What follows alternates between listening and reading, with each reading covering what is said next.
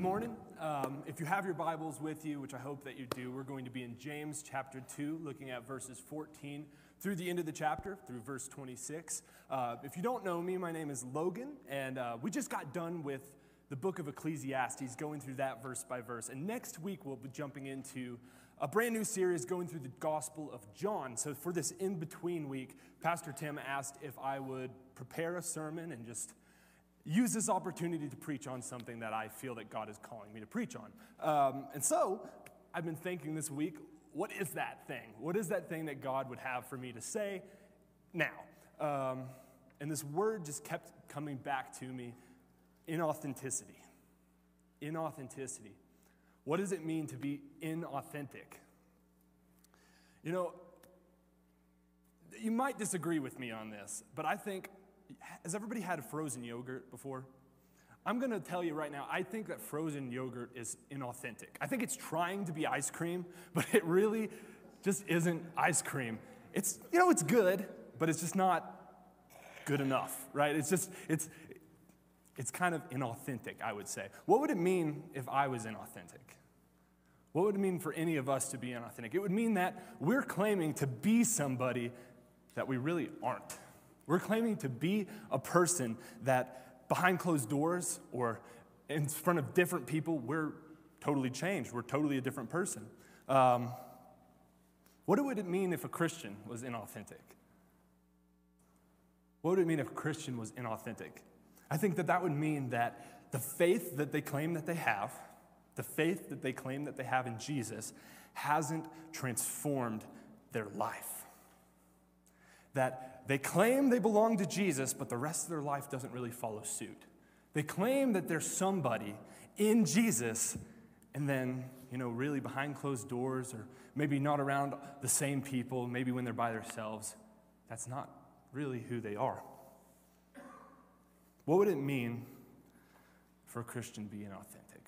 You know, so James is going to be tackling this idea of inauthenticity in the whole book, right? We're going to be looking at chapter two. Um, he's looking at the difference between real faith, real saving, authentic faith, and dead faith. Because there is a difference. He's going to make the difference very known to us and make it obvious. But the question we need to be asking ourselves is Am I living out the faith I claim to have? I think it's important for the Christian, the person that claims Christ as their own, to regularly evaluate themselves, to regularly look inwardly, to be introspective, and to question is my faith saving faith? Am I walking the walk or am I just simply talking the talk? Okay. So, we're doing this for, for a pointed reason. I want you to have assurance. I want you to know that you're saved. I want you to know where you're going to be when you die.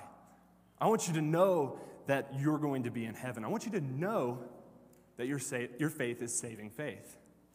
But also, on the reverse of that, I don't want you to be deceived. I don't want you to think that your faith is saving faith, think that you have true, authentic faith in Jesus, but you're only kidding yourself. Okay? I can't think of a sadder place to be.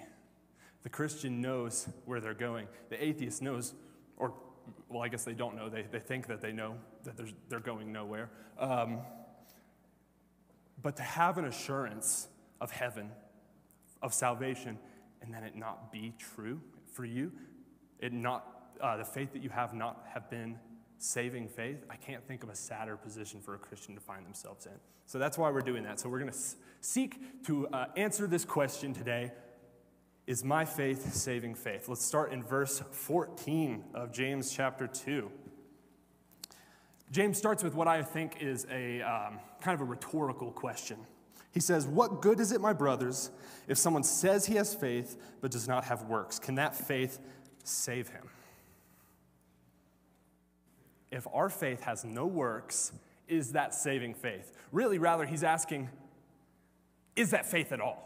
If somebody says, I have faith, but I don't have works, is that really even faith? Um, I guess it would probably be helpful to define works uh, if somebody doesn't know what I'm talking about here. Uh, works, when I talk about this, are uh, good or righteous deeds that people do. Um, you know, helping an old lady cross the street, giving a homeless person money. These are works. Um, but I want to be clear before we dive into the relationship between works and faith, the Bible has a very clear teaching across the board about how our faith um, saves us. We are saved by faith alone. Right? That's never at question. The Bible in Romans and Galatians and Ephesians, and really all throughout the Bible, teaches the same concept that we are justified, we are made right before a holy God on the basis of faith alone. By grace through faith, you are saved in Christ. Okay? However, there is an important relationship between faith and works. They are tied together and they are um, they work off of each other, if you will. It's very important to understand the relationship between the two well. So, how are they related? Faith produces works. Or said differently, works is the byproduct of faith.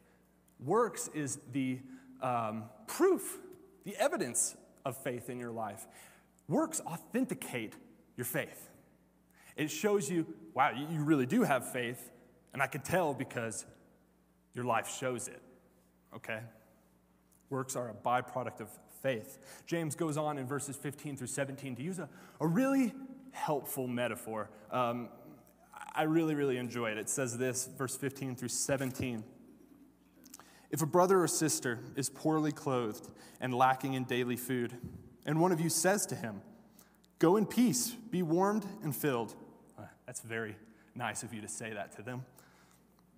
Without giving them the things needed for the body, what good is that? So also faith by itself, if it does not have works, is dead. So he, he says basically, if you see a homeless person who is in need, who is hurting, and you say, Hey man, have a great meal. I hope that warm food warms your tummy right up. And you know, you don't give them any food. That was worthless. You didn't even need to say that. Same as if we say, I have faith in Jesus, but if our lives don't substantiate that claim, it's pointless. It's worthless. It's dead. It's a fraud. And it's not saving faith. It's important to understand you can't just say something. Just because you claim something doesn't make it true. You Can't just tell a homeless person that you you hope they have a warm night tonight if you don't give them a warm place to stay.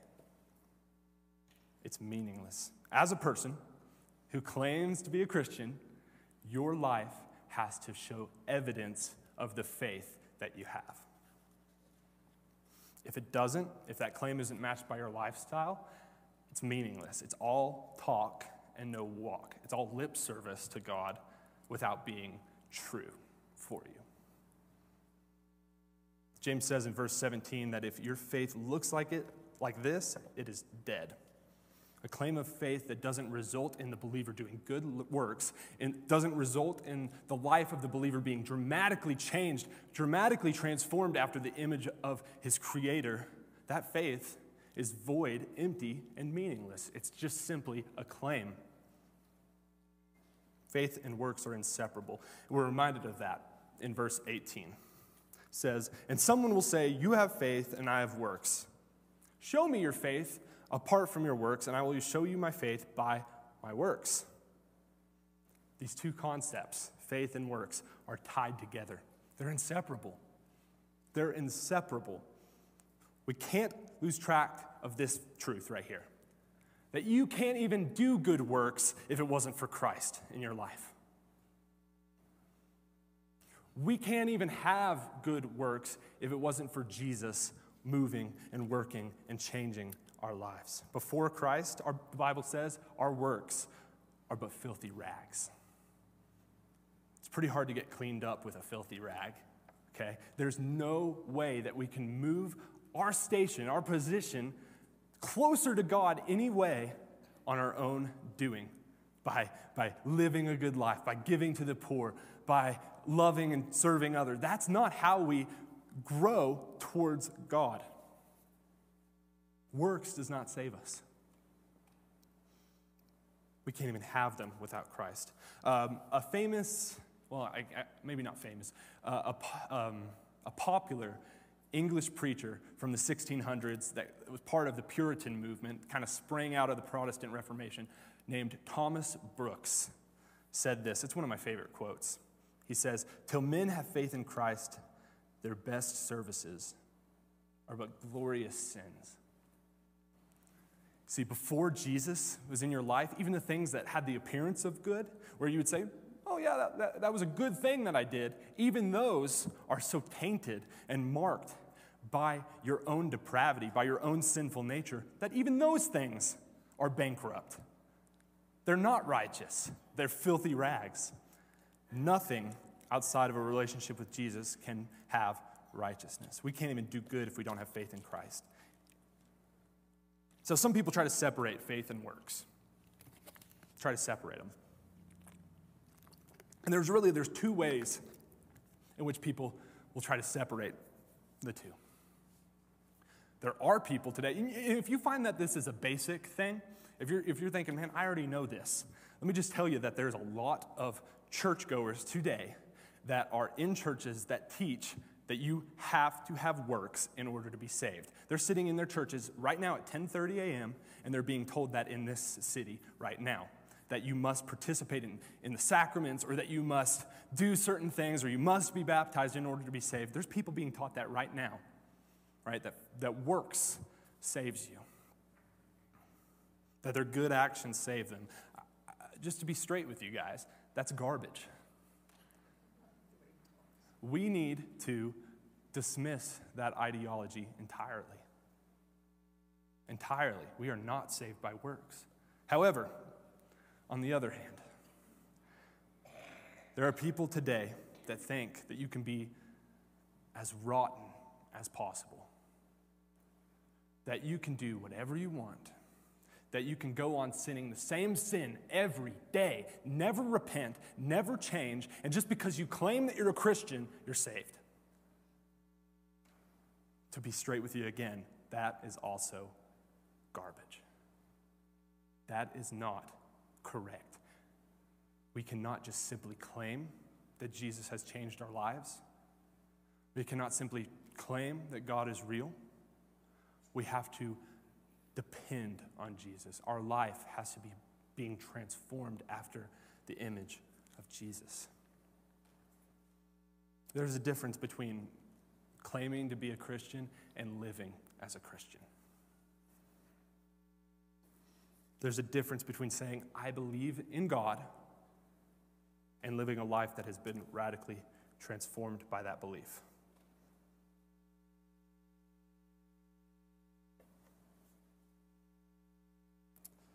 So it continues then. My, we're having a little bit of an issue. Why is my thing doing this? All right, there we go. My little keyboard popped up on my screen and it messed me up. All right, so there's a difference between claiming to be a Christian and living your life as a Christian. The next verse is probably one of the most. Um, scary verses, I think, in the Bible. It's one of the most um, sobering verses. Verse 19 says this You believe that God is one, you do well. Even the demons believe and shudder. We're told that even the demons believe in God. Even the demons believe that God is real. They have a knowledge of Him, they believe He exists, but they don't submit to Him. And there lies the difference. Um, there's an issue today in modern Christianity called easy believism. It's this concept where uh, all it takes to be saved is to say, I believe in Jesus. You've probably heard that. You've probably heard that recently. There's people walking around today living their lives with this false assurance that they're saved that they're a Christian, that they're going to heaven when they die, simply because they prayed a prayer 20 years ago, recited words after the pastor, and asked Jesus into their life. Because they raised their hand at um, you know, a call of salvation at a church service one time. But, but if you looked at their life, you would really have no idea that they were a Christian. Since that time, 20 years ago, that they accepted Jesus, you know, they, you know, they really haven't read the Bible. They haven't really prayed. They don't really go to church. Um, and they're doing the same stuff that they were doing before. Nothing's really changed. It is not simply enough to have the right ideas about God. It said, You believe God is one, you do well. You, you believe God is God, you believe that in the Trinity, you believe these right concepts about God. It's not enough to have correct theology and doctrine. It's not enough to simply know things about God. You, you, you, have all these books. You've piled up these stacks and stacks of books, and you've read your Bible, and you've, you've studied, and you've grown, and you've listened to sermons. You go to church every week. You know all these things about God, but do you know God? It's possible to know a lot about somebody and not know them personally. It's not enough to know that God is one. If that's all you've got, if that's all you've got, you don't have saving faith. Real faith shows itself in that it responds to belief. There's a difference between faith and belief. Belief is just, yeah, I know it's real. Faith is responding to that belief. There's more to it. You believe, and then your life must be totally, entirely, wholly changed to live like Jesus. You must submit to Christ as the Lord of your life. If you're the same as you were before accepting Jesus, I just want to, I just want to be honest with you. I urge you to check yourself, to look inwardly. Am I doing the same things with no conviction, no desire to repent? Am I living the same life I lived as a wretch before Jesus saved me? If so, I would just, I would just urge you to consider the fact that maybe, maybe Jesus hasn't saved you yet. Maybe your faith isn't really faith, it's just simply belief. You believe in God, sure, but He's not the Lord of your life. You haven't submitted into, to Him, you haven't given your life over to Him, and you don't live for Him. Your belief must be accompanied by fruit. It must be accompanied by evidence that your life belongs to Him, that your life is His. If it is not, your faith is both dead, and James tells us our faith is like the faith of demons. That's not very encouraging. It's kind of scary. Your belief must be accompanied by fruit. Now, I want you to imagine with me that you're walking through a field. You know, maybe you're on a hike, you, you know, on a path somewhere, and you come across several blueberry bushes. I had to look up what a blueberry bush looked like because, quite honestly, I didn't know. Um, but you're walking along, you see several blueberry bushes. You go up and you're like, man, I would love some blueberries. And so you go over there and you start looking, you're picking some blueberries, and then you get to one bush and there's like zero blueberries on this bush. You might start to think, man, this is like the worst blueberry bush ever right? This is a terrible blueberry bush, a sorry excuse for a blueberry bush. This blueberry bush is terrible. And then you might think, you might have this thought, man, I wonder if this is even a blueberry bush. I wonder if this is even a blueberry bush. And so when we're considering ourselves as Christians, maybe the wrong question to be asking is Am I an unproductive Christian? Am I an unproductive, un, not fruit bearing Christian? Am I like a blueberry bush that's just a bad blueberry bush, or am I a blueberry bush at all? The question maybe we should be asking is Am I even a Christian if I don't bear fruit? Following me? Am I even a Christian if I don't bear fruit? Jesus himself, from the mouth of Jesus, said this. I'm going to go over to Matthew 7. Matthew chapter 7. In verses 21 through 23. This is another very, very uh, sobering passage. Matthew 7, 21 through 23 says, Not everyone who says to me, Lord, Lord, will enter the kingdom of heaven, but the one who does the will of my Father who is in heaven. On that day, many will say to me, Lord, Lord, did we not prophesy in your name and cast out demons uh, in your name and do many mighty works in your name? And then will I declare to them, I never knew you. Depart from me, you workers of lawlessness. That first verse there, verse 21, seems to be saying uh, that it's clear that a person needs to have faith plus works to be saved. But he's not saying that. He says, the one who does the will of my Father, they have to have real substantiated faith, real proven faith, faith that's proved by works. However, Jesus continues. He says, there's going to be people that come to him, that come to him and say, um, Look at all these works I did.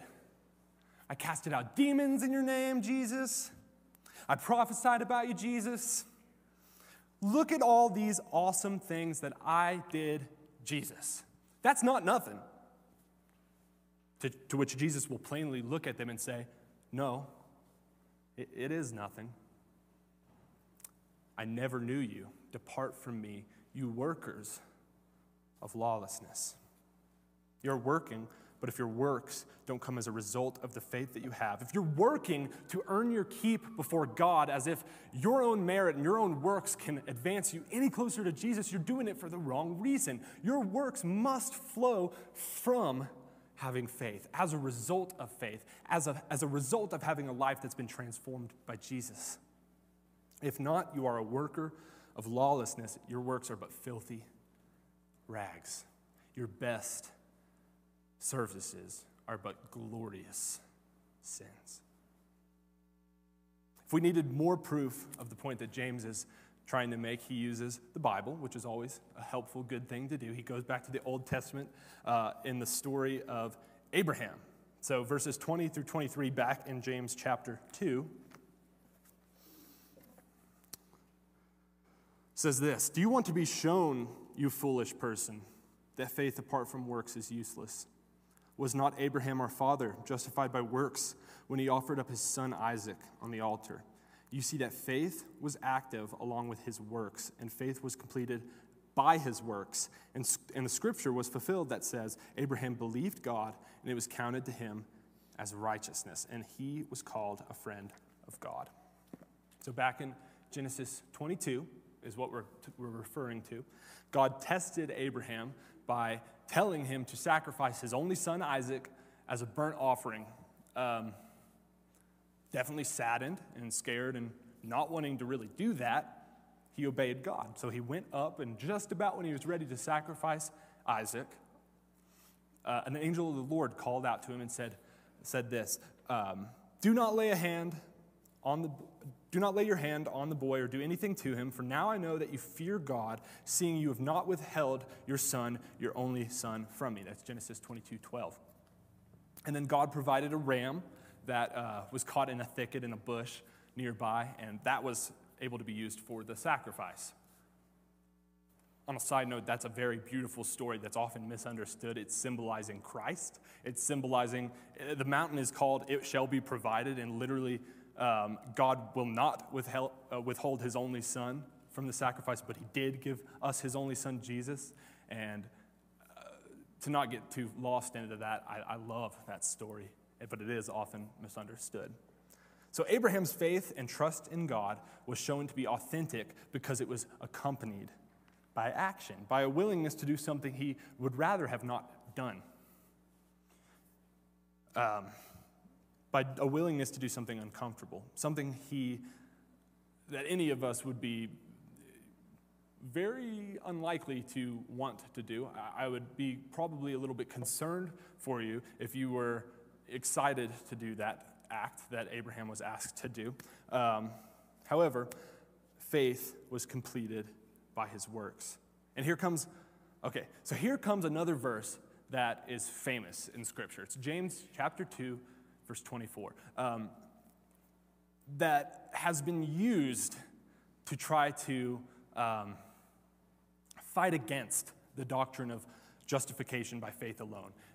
it seems that they might be at odds with each other, but they're, they're not at all. Um, anybody that thinks there are, they are, is, is not paying attention to what the book of James is all about. It's all, it's all been about having a faith that is accompanied and proven and shown to be true by works. So this is no different. He says this in verse 24 You see that a person is justified by works and not by faith alone.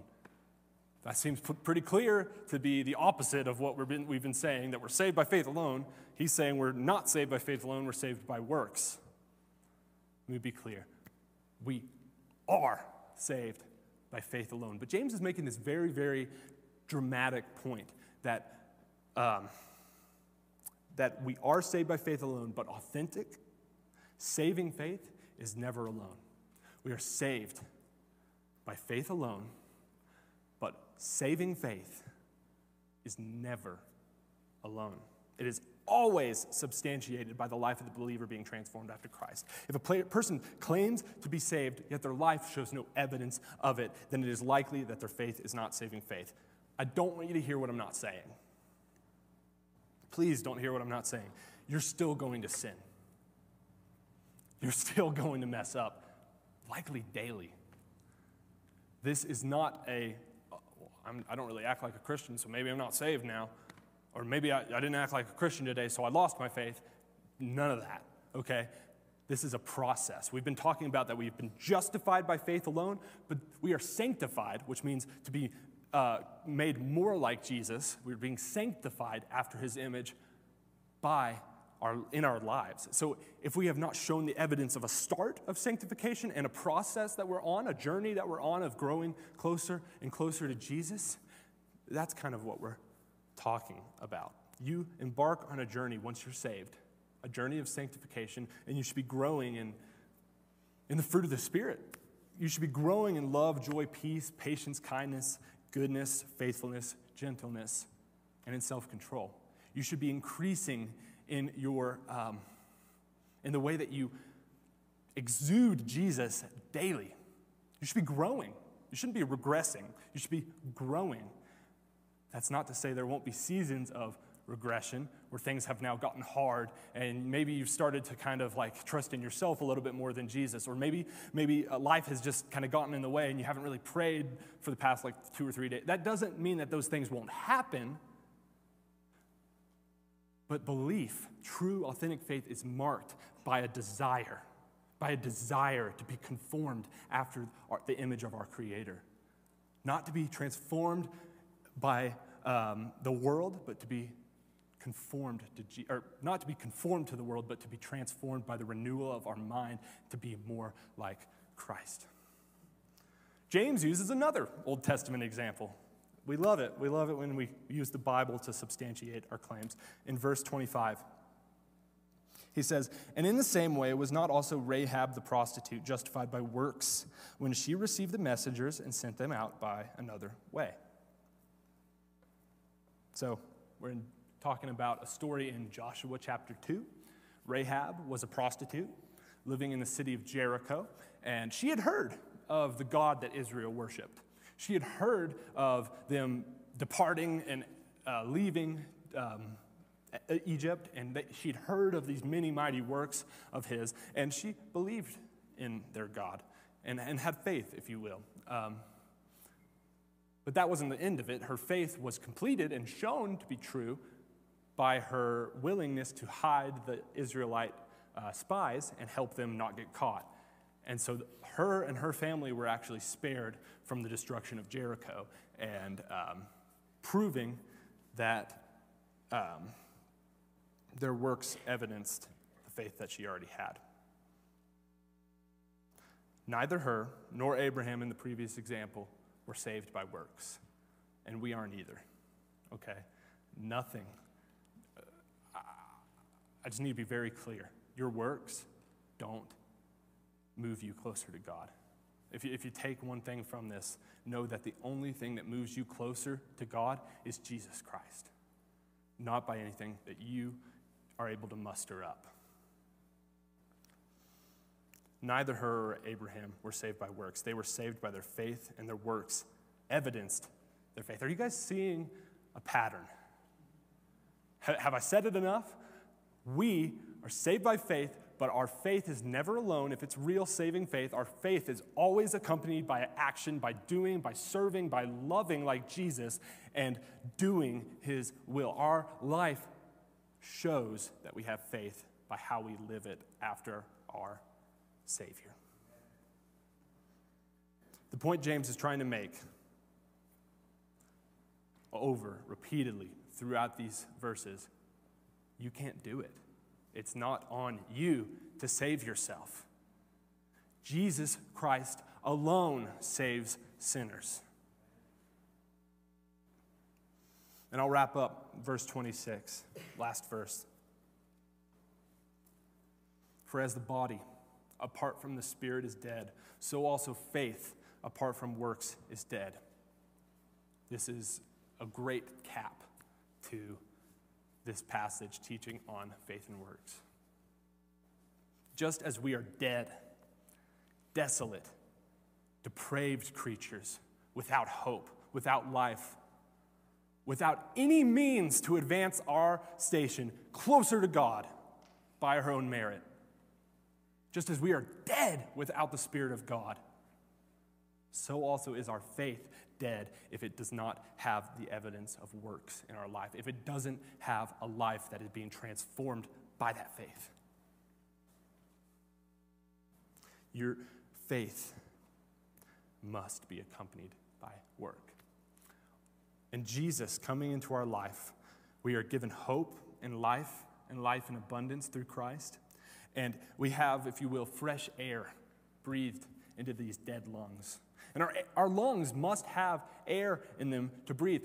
And our faith must have air in them to breathe. And, and you could think of this as works being the air and that, that, that proves and that your faith uses to sanctify you.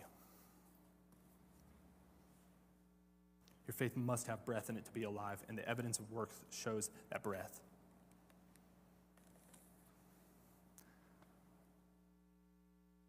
The gospel of Jesus saving wretched, broken sinners who don't deserve him, who in fact reject him, who in fact hate him, that want nothing to do with him in their natural state, whose works are filthy rags. The gospel where that Jesus came to save sinners that bring absolutely nothing to the table.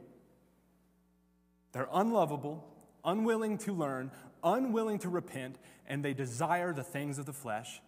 You and me, the fact that God chose to save people who are like that by sending his son Jesus to live the life that none of us could live because we're depraved and we're dead, and die the death that all of us deserved, and then be risen from the dead on the third day that gospel cannot Im- impact you lightly. You can't just casually believe the gospel. If that word, if that gospel does not hit you in the chest and transform every area of your life after that to desire the things of God,